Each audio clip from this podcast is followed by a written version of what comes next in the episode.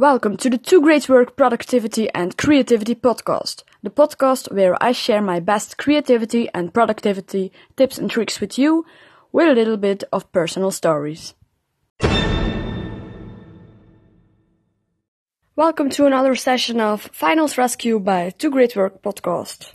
Today I want to talk about getting started. Even if we're working very hard consistently, sometimes we can have a day or two, or maybe for some of us a week, where we absolutely have the feeling that we can do nothing. For me, it's usually a day.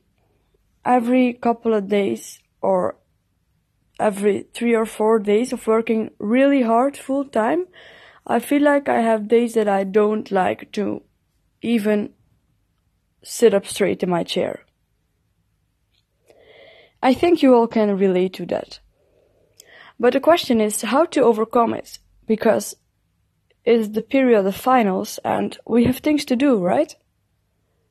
Even if you're not taking finals and you're not a student, I'm sure you can relate to these tips. Let's start. First of all, get your sugar level up. What I mean by that is, it could be that you have low energy and you really need some stuff in your body to have energy in your brain. You really need to eat and drink on time. Even if you feel like you've just eaten, eat a piece of fruit or even just grab a can of Coke and drink it. Get your sugar levels up. It can work wonders.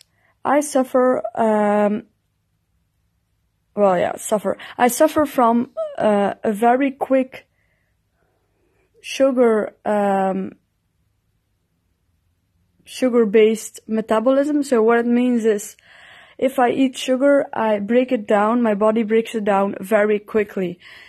And what does that mean? Well, that means that I need lots of sugar to function and uh, to stay energized because my body burns it really fast. And it could be that if you're studying and your brain is burning energy, you're burning sugar faster too. So watch your sugar intake and up it if necessary. I mean, if that's if that's the thing that will make you will keep you more concentrated, then try it. I mean, eat a piece of fruit or drink a can of Coke, but get your sugar levels up. And most of the time you'll feel also um, better and energized, more energized and also happier. Another tip of mine is eat chocolate. Chocolate contains dopamine, which is really a happiness drug. It's scientifically proven that you get uh, a better mood from eating chocolate. But don't exaggerate.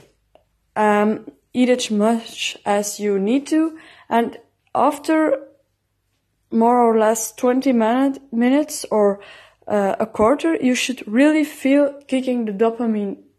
You, you should really feel the dopamine kicking in and then you'll feel better and then you'll maybe you'll um, have more enthusiasm to start working that's the key for today. Um, keep studying and i hope you have a nice day